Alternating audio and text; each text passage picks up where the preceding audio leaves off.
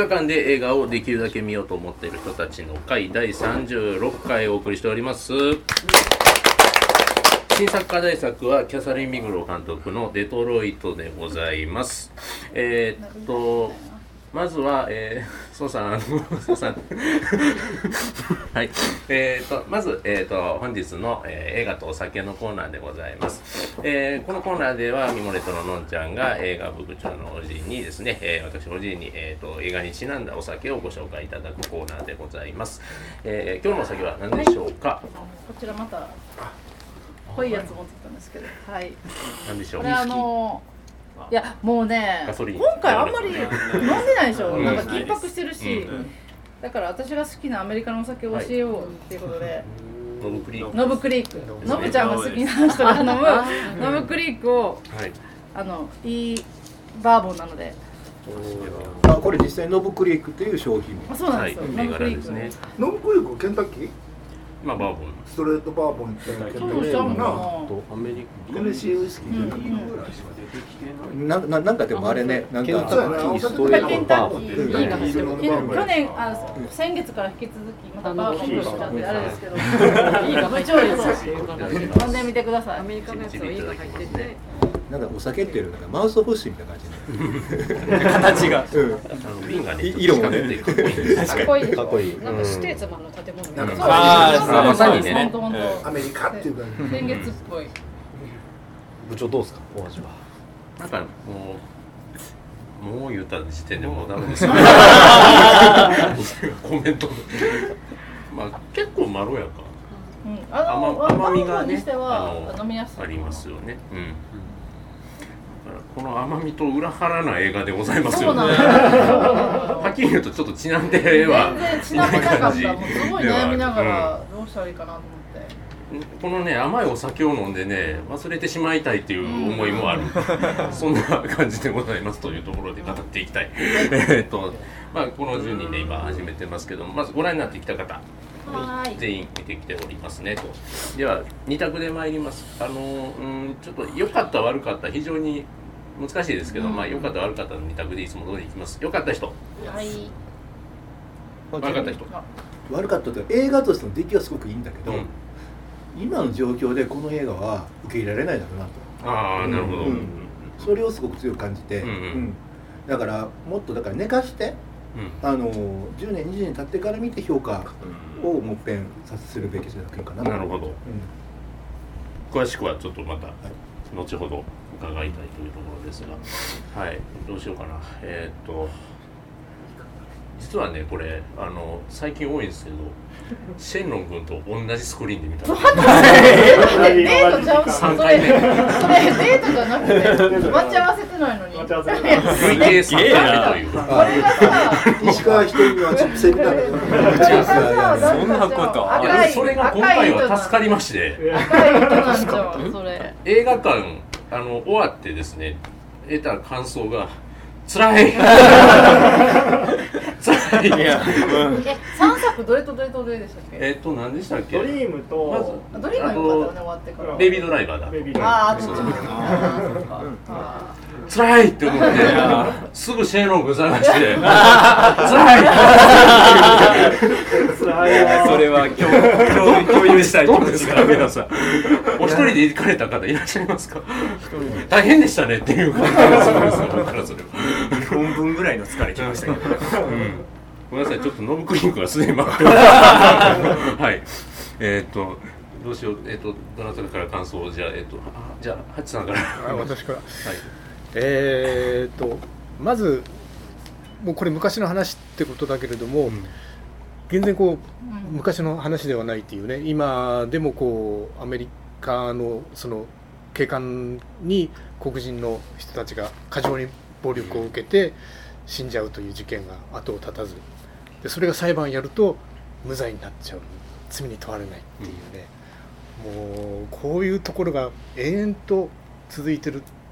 でその背景は何かっていうようなところを、まあ、追っかけるような形とまあね公民権運動とかっていろんなことがあって一応平等みたいな形になってるけど全然それがねこうなってないっていうねこうその凄さみたいなところがなんか辛いっておっしゃったけど見ていてねもう緊迫感をむちゃくちゃビグローらしくて、ビンビンとくるし、さすがですよね。さすがあの緊迫感はすごいなっていうところと、でちょうどねこの映画に多分合わせてアメリカでドキュメンタリーが作られてで NHK で PS で放送そう。のやつをやっていてそれを補足するような感じで見て感じたのはこの映画の中で見たらその殺された黒人の人たちってある程度年齢いったように見えるけど、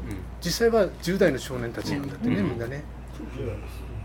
で彼らがそういう形で殺されるっていうのはやっぱりすごいインパクトのあることだったんだろうなと思うこととそれから、えー、映画の中でも冒頭で説明があったけどあのーだんだんね白人の人たちがこう郊外の方に行ってしまって黒人の人たちがこう貧困区みたいな形で街中になったけどその白人と黒人のところで壁ができてるっていうね居住区のところに。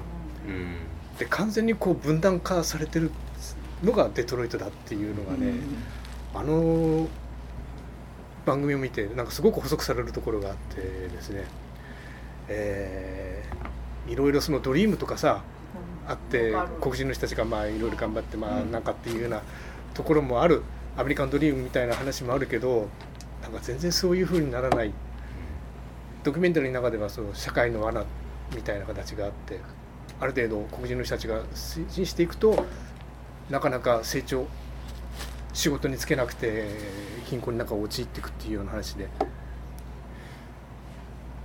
まあなんかねそのアカデミー賞最有力ってなんかチラシにはなんか盛んに書いてあって全然 アカデミーには今回絡んでないんだけれども。えか絡んでないの？だから今もうもうあんなにデートしかやってないってこと？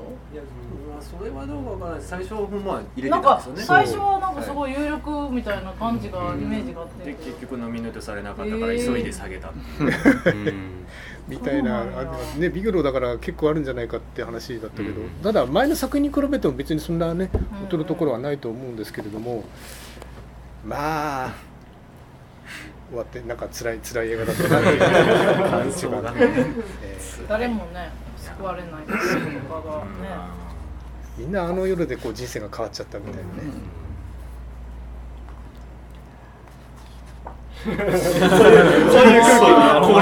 全部言ってもらったみん。なみんな辛辛くなってしまう あの僕らねやっぱり在日コリアンだからね、やっぱりその多分ねあの日本の方よりも緊迫感っていうのは本当にあってね、あの実際にそのヘイトスピーチヘイトクライムっていうのがもうどんどんどんどん大手を振って日本を闊歩してる時代にあの例えばあのこういうまあ黒人ってそのやっぱりその貧困層が多くてで結局そういうサイクル社会のサイクルの中であのそうなってしまって白人層と経済的にも文化的にもやっぱりその差が出てくる。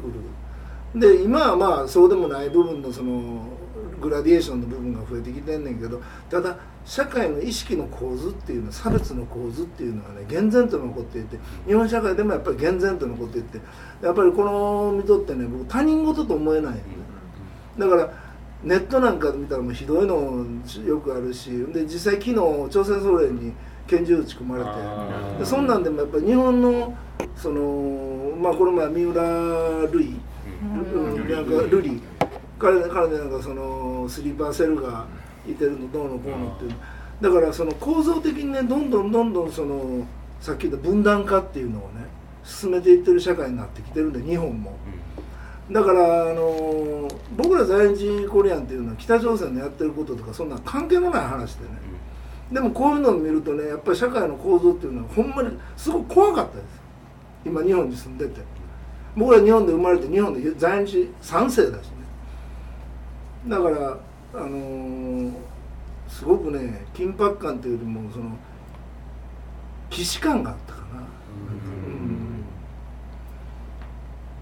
うん。あのすごく怖かったしもう出てきてからもうどんよりしちゃった。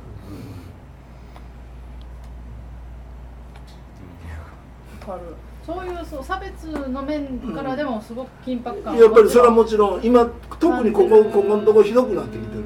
けどこの映画は、うん。あとほら音楽の話もあったよな。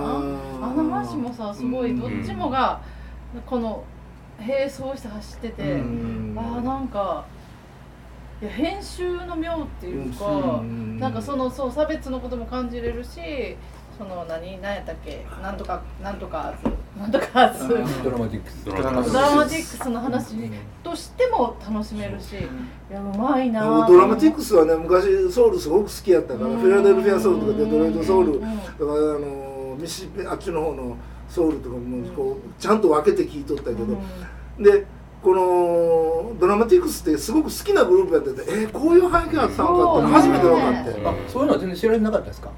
ドラマティックスはよく聞いてましたいやいやだからこういう背景があったってがあったことはのは知らなか。ったです、あのもう特にだからもう本当に隠されたというよりも知る人ぞ知るみたいな感どうなんやろうね、まあうん。僕僕らレコードデビュー直前にねうん受けちゃったわけで。僕はあのソウル好きな人らが集まるなん会みたいなのが今はもう全然昔ね、じ、うん。ディスコでディスコ。まあまあそれに関連したやつ関ねほんでやっぱりディスコディスコ系っていうのはフィラデルフィアソウルがすごく人気あるんだけど好きな人間はやっぱりデトロイトソウルとかシカゴのソウルっていうのがすごく好きで、シャイなやつとかでドラマティックスもそういう中の一つっていうふうにそういうその背景があってそのメインボーカルの人がそうやって抜けてっていうのは知らなかった。この映画見て「えー、ドラマティックスこんなんやったんや」って、うん。あそうかそうあ結構有名な話かとそうじゃないんですね。そうでもないですね、でも私も全然知らなかったからそういうまあ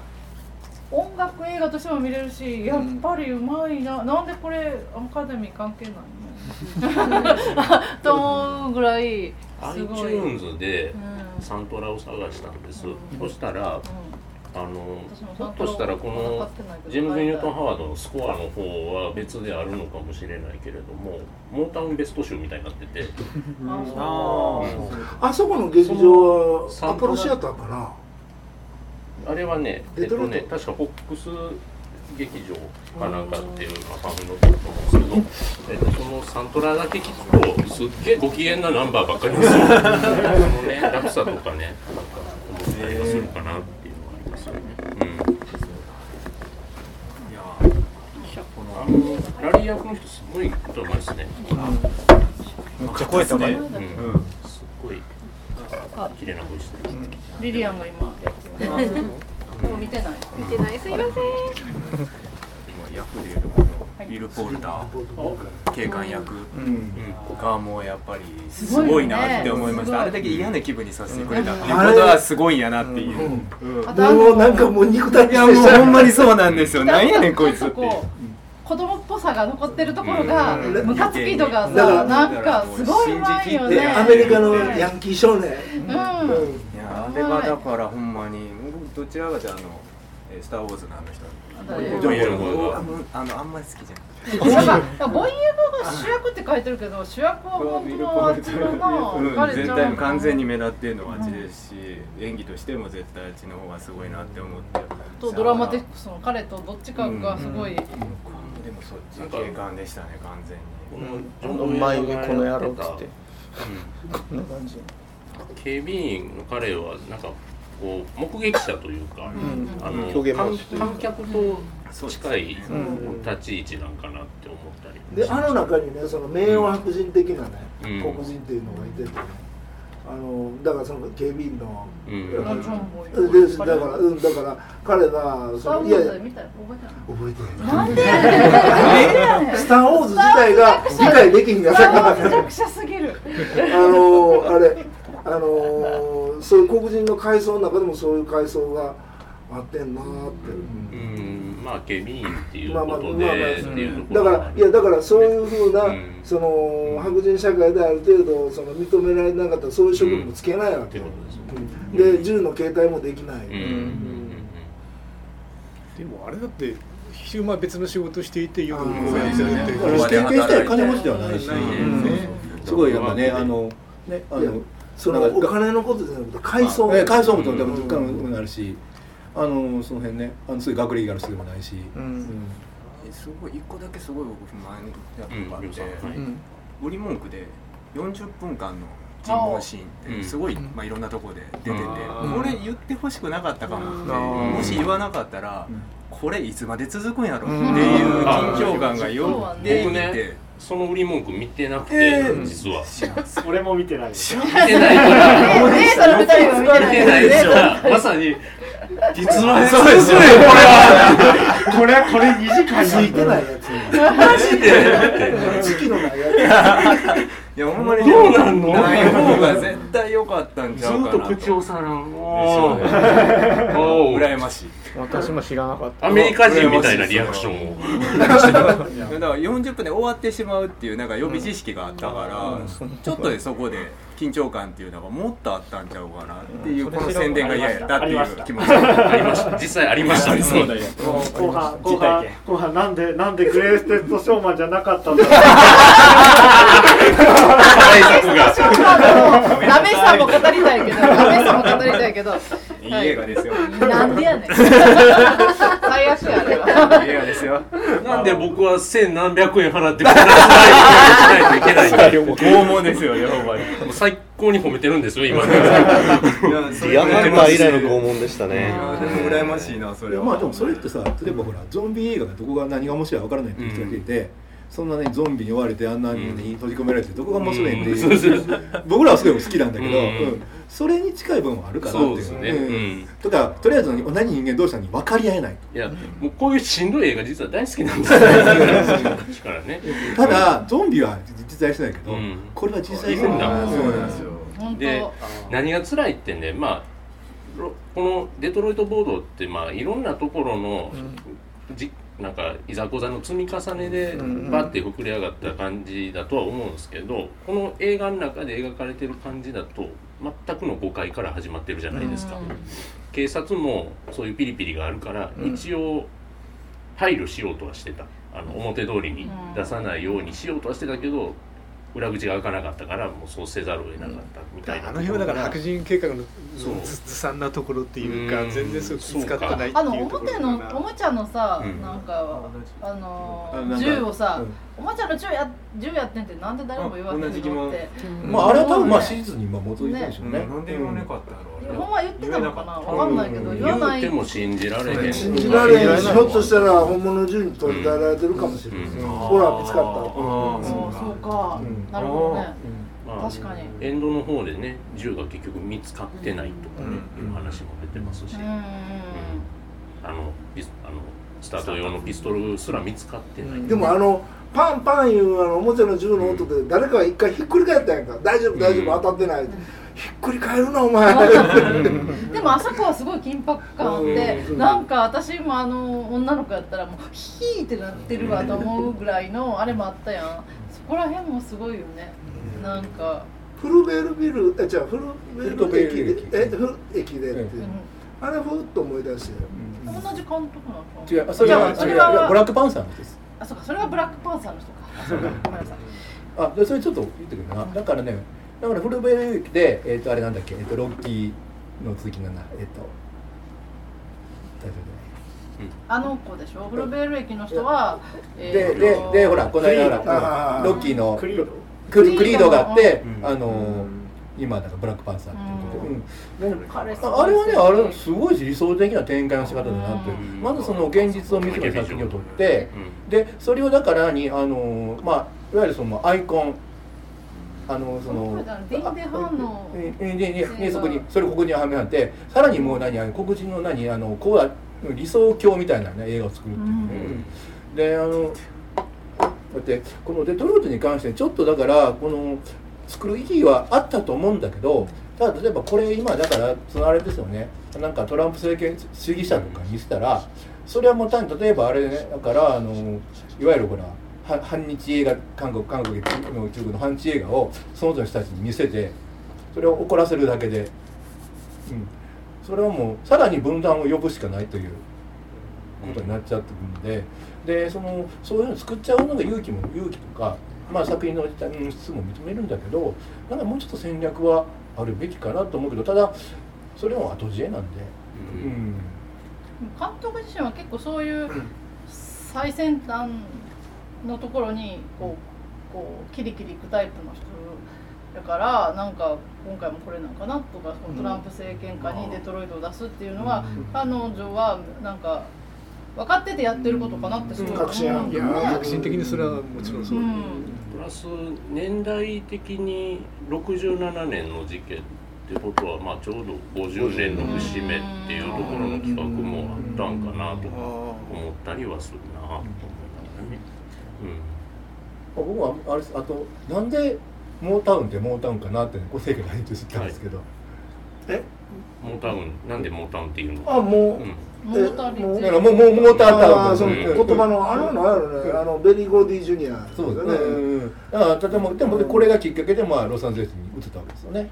あそう。かあそうやったか。いやそれね聞いたんですよ、うん。あの詳しい人に、うん。でもうであやっぱあなんかそのその人もあんまり知らなかったんですけどこの事件に関しては。ただなんかデトロイトボートというのがあってそれでなんかそのやっぱりそのそこで本当に音楽活動してる人たちがもう逃げちゃって西海岸に、でそれでなんかもう今今ロサンゼルスに移ったと、うん。ああそういう経緯は結構知られてるみたいな話を聞きました、あのモンティ・パイソン空飛ぶモンティ・パイソン、あれであの裁判所のえースケッチがあってあの「お前を地獄よりも怖いところを落としてやる」言って「デトロイトだ!」っていうギャグがあるんですよ、うん。あれがねちょっと何年の番組なのか覚えてないんだけどだからその要するにどっちにしろフライングモチバージョンなん。か60年代後半だからもうそのギャグがを聞いた人が笑えるっていうぐらいもうすでにその頃からデトロイトっていうのは点々点っていう。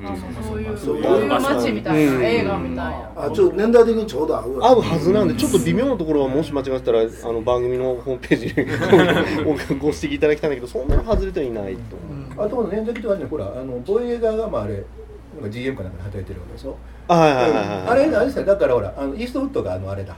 えっ、とグラントリノ。と多分同じぐらいですよね、ああそうなんですね同じ工場で同じタイミングで。あの辺で多分でまあ例えば黒人か白人かだけ違いっていう、だからこの貧困層が要はデトロイトの真ん中にあったわけでしょ、でで周辺部の郊外に金持ちの白人が住んでたと、でそこまで貧困が押し寄せてるんですよねあのグラントリノの頃には、うん。まああのまあ、他のアジアのあのモン族の移民が入ってきたりとかっていうのもあるけれども、なんかそれも思うと辛いなとか。ずっと続いてる感じそのその間にはデトロイトの例えば、えー、とロボコップがあったりとか。あロボコップね。えロボコップあれデトロイトあれそうですデトロイトなんですよ。要するにロあの警察がなんかもうこうあのそうそう崩壊しちゃったんであのあれね民民営営化してでその切り札としてロボコップと、で2000年代だと、えー、エイトマイルなんですよ、うん。うかエミネムの出身地。工場勤務です、うん。でもあの辺からもう黒人と白人のなんかなんか位置関係がもう逆転しちゃってるとすでに。これ舞台としては多いですね。やでもやっぱり緊迫して最後まで、私その日3本見たんですけど「グレイテストショーマン」アホみたいなのを見て。でスリービルボード見てデトロイト見てけどでも3本目でも飽きずに見えてさすがうん。さすが監督やなキャスリー・ビグロやなと私は思ったんですけど。すごい並びですねそれ。デトロイト見た日日本見てあれちょうど時間的にスリーあの出るの見ようか。あれちょっとごっちゃになるよね。でもなんかねで全然じゃあこれ2本続けてこういうのででやめてローズのまああれはあれでまた重い。ですけどいやいや。ゆうくんどうでした？あのこれあの朝見てきたんですけど。今朝。まだ重い。今日の朝。爽やかな。あの辛くないです個人的には。2時間全部面白くて、うんあのなんか実は元にした系って結構なんか途中であここいらないなと思ってるシーンが結構多いじゃないですか、それが全くなくてもうそれこそあのさっきの尋問シーンとかえこのまま全身で終わりじゃねえよなってちょっと思いながら見てたりとか。最後まで救いないもんな。うん、でも救いはなかったけど、うん、なんかラリーだっけ、うん。ラリーさん。ラリーさんって言っちゃうラビーが誰だったっけ？もう名前がよく覚えられないね。んなんかすごすぎて。でラリー。のボーカルメインボーカル。ああのやめちゃう子ね。ラリーがこう白人にお歌は聞かえ聞かされないから、ん。教会で歌うよっていう、うん。あのそれ、まあ、成功かどうかって言ったら成功じゃないんだろうけれども、あの本人の心意気というかうん。美しい精神を見れたような気がしてよかったと思います心の置きどころは見つけたんちゃうかな、それも教会でゴスペル歌ってるそれはねあれ全がね救いやなとは思いますな、うん。実話じゃなかったらありがちやとか思うけどほんまやと思ったらほんまグッとくるよね、とかも思うし。だからこれがねスターになれたかもしれない。劇であればうん。完全にビジランテものに発展するんですよ必殺仕事人になるんですよあの確実に僕の僕の妄想ねこれ今から言う。ジョン・ボイエガとアンソニー・マッキーがあのファルコンですよあのマーベルの。ボッコボコにされてた軍人さんは。そうやんなファルコンなんですよ。めちゃめちゃなぜ全く反撃できないのかっていう。いうのが辛くて。でまあある意味さ一番なんかあのダメなやつダメなのジャック・レイナーってあのシング・ストリートの兄ちゃんとああ、うん。はい。どれですか？どれ？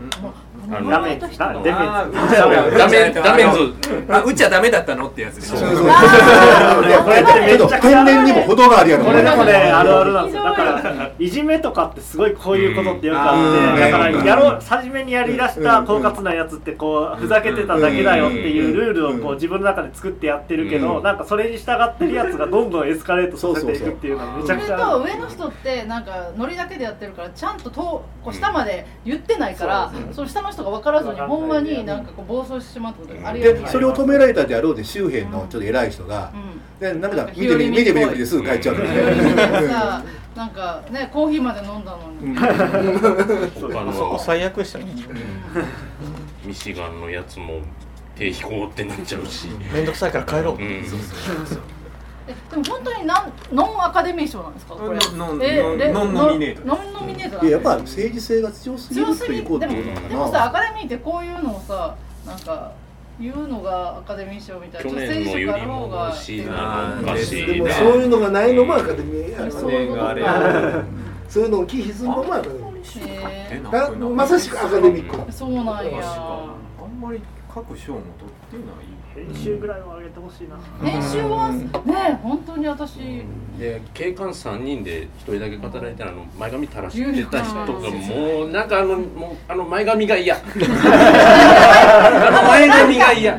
訪問賞何も。もうあの垂れてんのが嫌。もうなんか日本人権大賞とかそんなの。うちらの嫌いな映画なんだっけ？海辺の海辺の生と死 編集の人とか見に行った方がいいよな。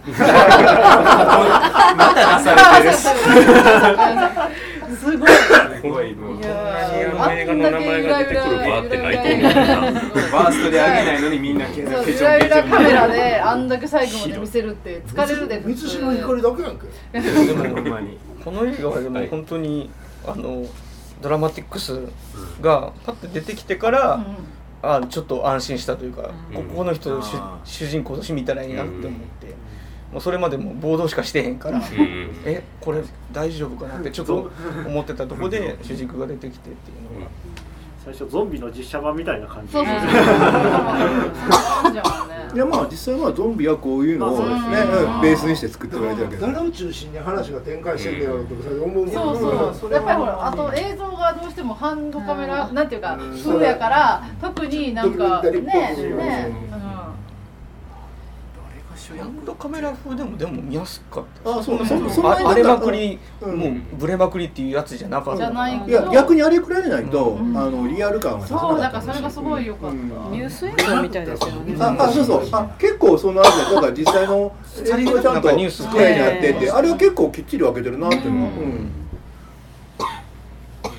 いやいいなんかなんで私らからあげますなんかあげてもわか。るけど年末をあげましょういや私は面白面白いという方はいいのか悪いか分かんないうんあとスリービルボードについて語りたい人がいると思うんで語りたい語らなくていいんですかあとほらアメリカ人がアメリカの過去を語る映画なんですけスリービルドボードはイギリス人がアメリカのそれも田舎を語るということで、実は切り込みがかなり違うんでその面白さはありますよね。もうでもいやこれもう。ね。なんか今日今回僕ねジョン・ボエがあんまりあみんなあんまりかもしれないんですけどジョンボイ結構今回好きで、うん。なんか今までとちょっと役の感じ違うあこういうこともできるんかみたいな感じはしてなんかこう明るい少年少年というかやんちゃやんちゃ坊主っていう感じがずっと目立ってたと思うんですけどなんかすごい抑えたまあなんか一皮むけましたね。若い頃のデンゼル・ワシントンみたいなところもすごい、あやっぱその意見あちこちで聞きますね、こう。デンゼル・ワシントンになれなれそうな気がしてきた今そう今いくつぐらいなの？完全に30代じゃない？ですかそんなん言ってる92あ20年下や。25あまだ若いな。僕の年下や。若い25、6何一回りしたやん。そうそうそうそうそう韓国ドラマ出たらもう。なんかなぜか僕の中で字幕版で見たんですけど声は大塚明夫でした。ね大木はもっとおっさんすぎるやろ。デンゼル・ワシントンの声の人でした。完全にうんちょっとふわっとしたデンゼル・ワシントンみたいな感じ。ですねあねちょっとふわっとしてます。うん。そうそうそう。なんかね。と思うと今からどんな役でもというかめちゃくちゃ使われるよね、ゼル・ワシントンになれるんやったら、この白人警官の弁護士がすごい高島正信。に最近の。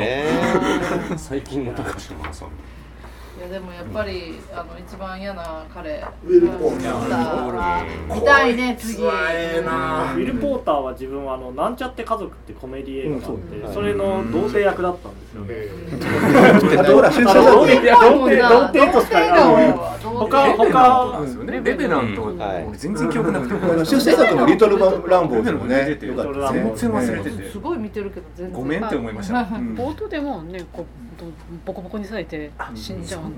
そうなんだ。よていうか割と日本のちょっとなんかイケメンでいそうな感じの顔ではあるよね、いや彼うまいイケメンイケメン眉眉毛がねなんか。なんか頼りなさそうやけど、でだだからこそうそうそう。ななんか強がって、あの無理無理やっちゃう主人公。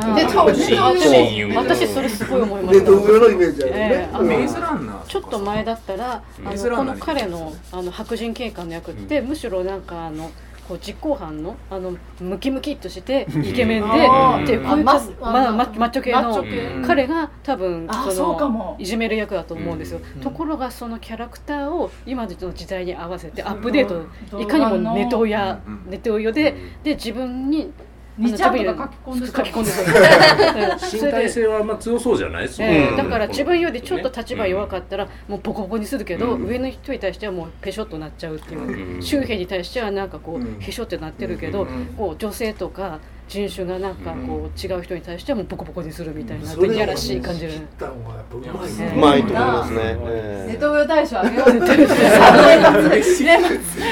しかしたらもしかしたら途中で交換したとかあったりしたもんね、でも彼なんかすごい途中吐いたりしたとか言ってうん。なんかね書いてたよね。なんかあまりにも自分が嫌な役すぎてもう辛くてとか言って。でもそれを演じきるのすごいやん。でも私が思ったネトウヨは全然違う映画ですけどえグレーななんだっけあのヒュー・グラントのやつ。ヒュー・グレイテスト。ヒュー・グラント。そこまで嫌ですか？グ レーテストショーマンのあのあそこのサーカスをやめろっていうあのペリ張ってるおっさんら。あのおっさんらがもう超ネトウヨっぽいなと思って。いやあれはもうまさしくだけど今のそのあれでしょヘイトスピーチをやるおっさんみたいな感じ。あ反対か。右か左か分からんけどどっちにしても。そういうおっさんらやなと思ったんですいやもうあれに関して言うとね PD バーナムの話でもっと早く教えてよっていうのがあって、あの映画本当に何のまたこれまだ。褒めてる人めっちゃ絶賛してるよね。なんかミュージカルあんま好きじゃないんだけどこんなに素晴らしいとはとかすごい結構なんかねいやこれが見た時これ絶対見よう思ってんだけどな。私も面白い。だから言ったのになんトレーラーでちょっと期待なんかしてそういういろんなデトロイトとスリービルボード両方ともこの警官そうだね。どっちもいい。どっちもすごいあの悪い役がだね。まあこっちは悪い役とはスリービルボード何もしは言えないんですけど。何もしない警官とうんほんまに。変な正義警官自分主役じゃなくて脇が両方ともいい映画やったんで、それがまあでもデトロイトのほんまあの嫌さ加減はほんまに、もあれ顔見ただけで嫌でしたからね。あの何でしたっけあの囚人と監視の実験みたいなやつあーああれの感じとかもすごい思い出したりはしたんですけど、まあ根底にはあるんだろうけれども、そういうヘイトがね。うん。うん。あとなんかあれねあのグルーピンにムカついたんだろうね。うん、ああああの辺嫌やったな、そうなんあのか。なんでなんかお前がこんなと付き合うとんねん。みたいなあの感じもな、いやほらあのー例のほら何ほらクラブ規制があったじゃない？問題、はい。うん。上法上をね、うん。あれやってるやっぱしね若い警官とかであったと思うよ。そうか。あーそういうああいう感じ？いやだから日本で？いや日本絶対あったと思うよ。いやいやあそうだから俺はだからそんなに夜中だからあ夜勤で働いてるのに、うん。お前らなんかええ女となんかべちゃべちゃして絶対あったと思う。よもしくは薬もしくは薬みたいな。あのもっと昔あの全教頭時代にないつもなんかやるってあの全教頭の時代え大学で勉強してるやん、で警官って田舎から出てきたあおお前ら頭悪いくせに まあそういうのはあるよね。いやでもあれも後には完全に空洞化してて例えば有名な話で安田コートの中に東大卒は一人もいなかったとかねっていう話はあるので、あほとんど日大でしょ、はい、当時は。日大工兵隊ですよね、でしかもなんかあのほらあの、えー、と北朝鮮にねあの責任あのほらトップの人がほらうんもう行っちゃってるからあの辺のほら三角ベース事件の頃って本当なんかもうペーペーの人がいなかったんで、うんだからそういうので見るとあのこのデトロイトに出てくる白人警官ってあの後ろから人を撃つとか、うん。そういう描写ずっと上手に積み重ねて、うん。であのそこでその、えー、と要するにミュージシャンと白人の女っていうのを見た瞬間に沸騰するわけじゃないですか、うん。そこまでの運びっていうか配置が彼が沸騰する理由がすごく分かりやすく配置されていて、ああうまくできてるなというかキャスリン・ミグロの観察力ってすごいなと思って、うん。こういうふうに配置したらほら腹立つでしょっていう配置がすごくうまくできてるんですまあ、よ、あれなんかもう女性目線っていうあやっぱそうなんですかね。いやなん。だろう？どうなんだろう。男がやるとねちょっとあざとすぎると思うのよ、あうん、もっとあざとくなると思うのね。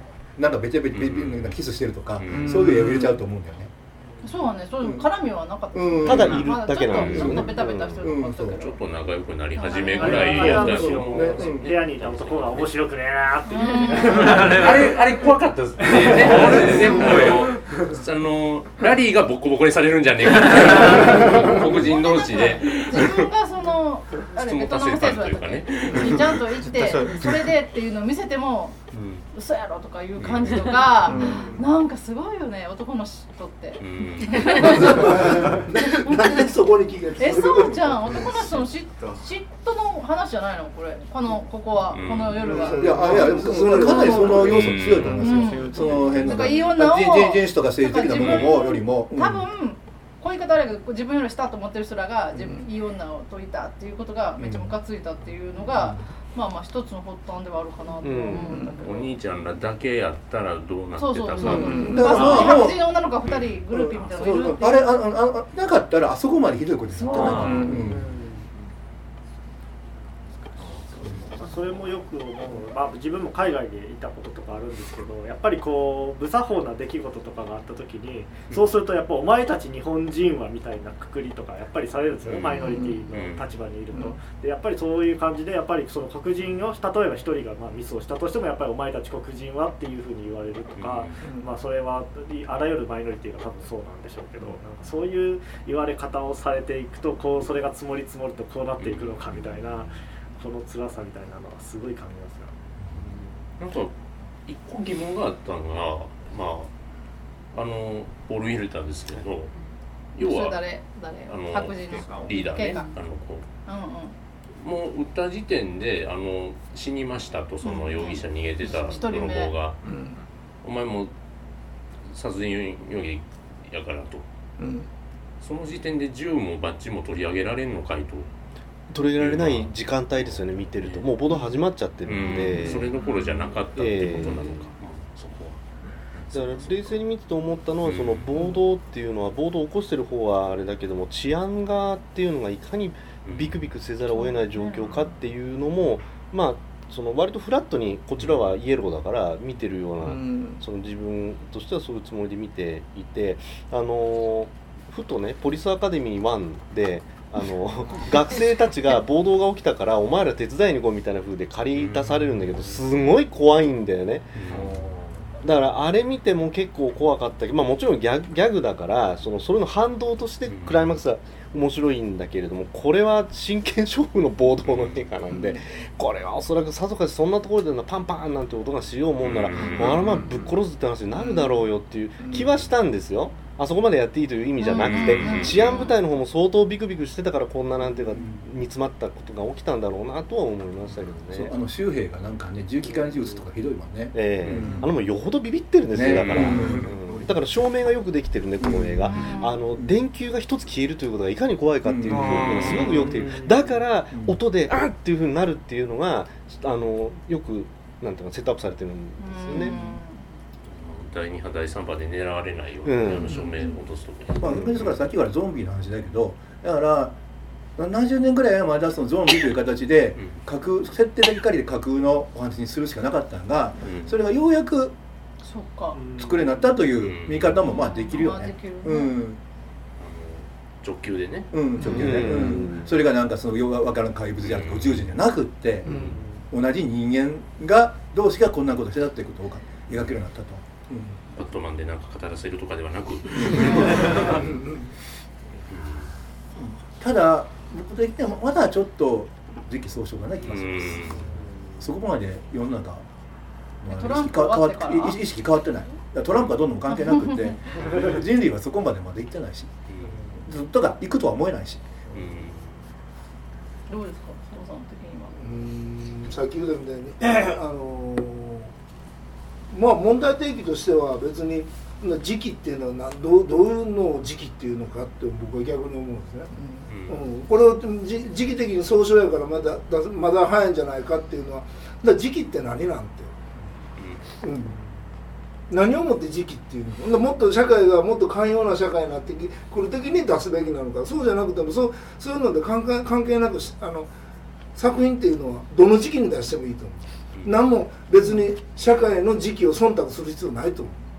芸術ってそういうもんやと。いやだからそれあのそれはだから別に、えー、忖度というのじゃなくてそれはもっと多くの人に受け入れてほしいわけで作ってる方ははずなんでそれはとりあえず日本の状況を見るとそんなポピュリズムじゃない受け受けられてないから。いやでも言うてもやっぱりこれ商業作品ですから。まあそうやけど、ね、うん、それポピュリズムとはちょっと違う感じしますあのロスボードが起きた後にそのロスボードのあの大田のシーンを冒頭に入れた映画が「マルコム X」だったんですよ、あそううん、そういうふうに考えると、あの多分さっきさっきそれでああと思ったのがその50年経った時に、そのプロダクションが始まったんだとすると、多分その時期っていうのはまあ半世紀経ったからこの話をやはり映画に映像にしておかねばなるまいっていうことかなとは思うんですけど、だからそれはただきっかけであって、記憶してる人がまだ生きてる、そう生きてるうちにとかいろいろあると思うし。うん、あの僕ら知らないからね。初めて僕ら社会でマイノリティでおるからねやっぱりそういうので時期って言われたらふむってなってしまう。あ、うん、逆にごっつセンシティブになってしまう、うん、だから時期来るまで僕ら待たんなあかんのあ、それこそこれが出ることでまたなんかそれが大きいしになってこれはものすごいバーって当たらなくて、まあ、これ見てまたこうもっと映画作ろうっていうのに、うん、その時期が早まるかもしれんっていう感じ。僕らがね例えばいろんなものあの権利がないもんとたくさん、まあ、在日特権とか言うてあんなアホアホな話は別に実際に権利をちゃんと主張していこうといや時期総称よって言われたら何の時期なんだ俺はそれまで待てっていうのってなっちゃうんです、うん、それまで黙っとけっていうの、ってなっちゃうんですね。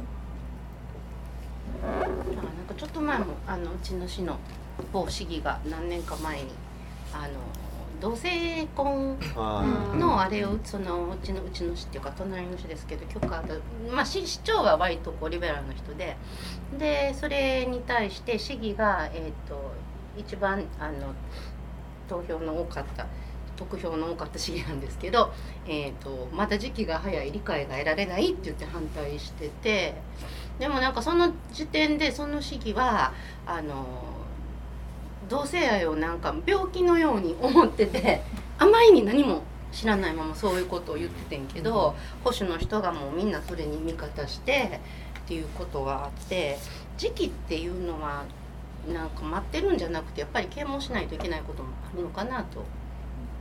それは思うか、うん、結局その人市議はそれでその時にやっぱちょっと炎上して叩かれた後で勉強会とかやってでまああのまあ結局結局その勉強会も保守の人ばっかり集めてやってるんで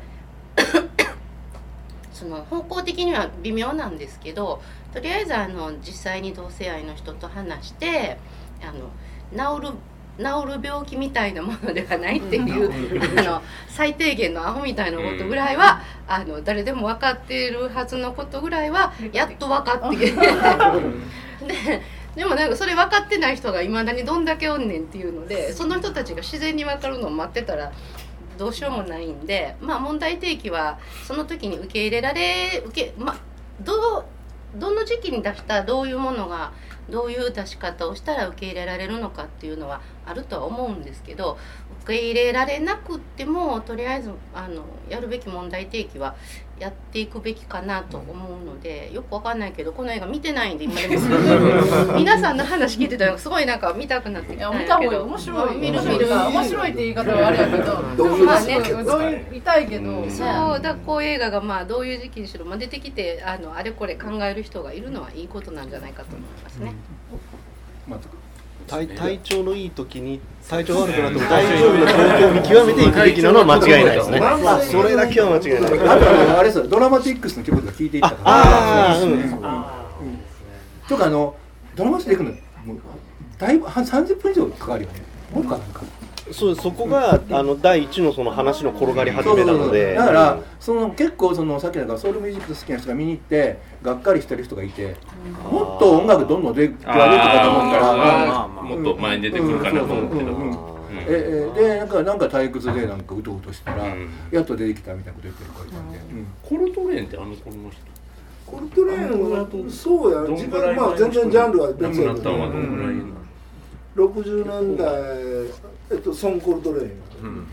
スルーしスルーしスルーしようとちょっとさっきのその脱線なんですけど孫さんがおっしゃってたそのデトロイトのソウルのこの雰囲気とかその各地区のっていうあのアメリカのどえらいざっくり違いますでざっくり言うとデトロイトのソウルシーンっていうのはバタ臭いですバタ臭いです、でシカゴもそうなんですね。はい。あのまあ大体がシャイなやつとかねでフィラデルフィアソウルっていうのはフルオーケストラ使ってファルセット使ってわーっと華やかな豪華なんですよ、であのミシ南部の方のソウルっていうのは、ほんまにあのブラックミュージック、あのソウルみたいな感じ。もうソウルなんです、で大体ほんまかに分かれとってモータウンサウンドいうのはフィラデルフィアミュージあのソウルが一番要素強いです、そうです。スタイリスティックスとかねああいうあのパルセット使ってフルオーケストラでカーっていうのがフィラデルフィアです、はい、でディスコはあこら辺が好きなんです、うん。まあ、その後だからあれですリスクビットアース・アン・のハイアーがそっちつながるわけです、アースはまたちょっと別ジャンル、ちょっと違いますか、うん、ソウルっていうよりもちょっと別ジャンル。僕なんかこれ最初に洋楽き始めたソウルってああいう感じかなっていう。まあまあ大分けでソウルにあるけど、あのアースは、あのなんやろね。またちょっと別のもんですよね、ポップスですよね。ああそうか。ももっともっと一般的とか庶民的というか。いやそんなそういうねポピュラーなもんじゃなくて、あの音楽の完成度がめちゃくちゃ高いんですよ。あ、あちょっとだから商品としてきっちり作られてるという。だからあのホーンセクションとかね、で歌にしても何にしても完璧なんですよ、だからジャズの分類にも近いだからあの当時ねだからねジャズとソウルがこう混ざったり、あのロックが混ざったり昔のことでクロスオーバーとかいう言葉がある、その時代のあれですよねいや僕ら高校の時に本当に何も分からない中学生ぐらいで、うん、なんかこういうのがースとかなんかそのなんかすごい何あの音なんか音楽のメメロディーかかっこいいし、うん、なんかそのだけどなんかこのファルセット変やなみたいな、うん、なんでこんな変な歌い方するんやろみたいな。いやー、かっこよかった。でもアース出た時は、あれ分かんなかったんですよ子供アース出てきた時はもうしびれましたよ、うん、今で今で違う言ってんねん話分かんないな。こっちでいわゆるノーザンソウル。ノーザンですかだから、あののまあほほとんどあのイーストとウエストに分かれるんです。けど、ウエストコーストサウンド、イーストコーストサウンドってまだくくりがちょっと違いますわ、まあまあそれはいろいろあるんですね。だからノーザンソウルという言葉っていうのはあんまりなくて、ソウルは都市ごとのくくりであって、で全体アメリカ全体で言ってウエストコード、えー、とサウンドがイーストコーストサウンドが、イーストコーストサウンドっていうのは白人音楽の中でちょっと洗練されたような、でウエストコーストっていうのはあのどうですかねあのいわゆるコーラスが綺麗で、だからイーグルスとか、こうやってカリフォルニア、じゃない？ノーザンノーザンって確かねイギリスのノーザンなんですよ。あそうかイギリスのノーザン。サウスとノーザンじゃなくてあそうなんだ。イギリスの人たちがその聞いてたソウルっていうのがノーザンソウルっていうのなるほどなるほどなんか結構変わるんですよ、だからくくりはソウルのくくりは都市アメリカでは都市ですね、みんなディスコ行ったらいいんじゃん。ディスコ行こう。ディスコ。行こう。行こう。結婚式終わったら。行こうか。ね、あのー、まず曲聴いて。体調を整えて。ほん。ま大事ですわデトロイトを見てディスコ一旦辛いってなって でディスコ。という感じでいかがでしょうか？あれどうしてもしなかったらスリービルボード。それ見ました。あ見ました。そこまで救われんよということで、えっとね、白熱したお話でございましたけれども、えー新作はデトロイトでございました。はい。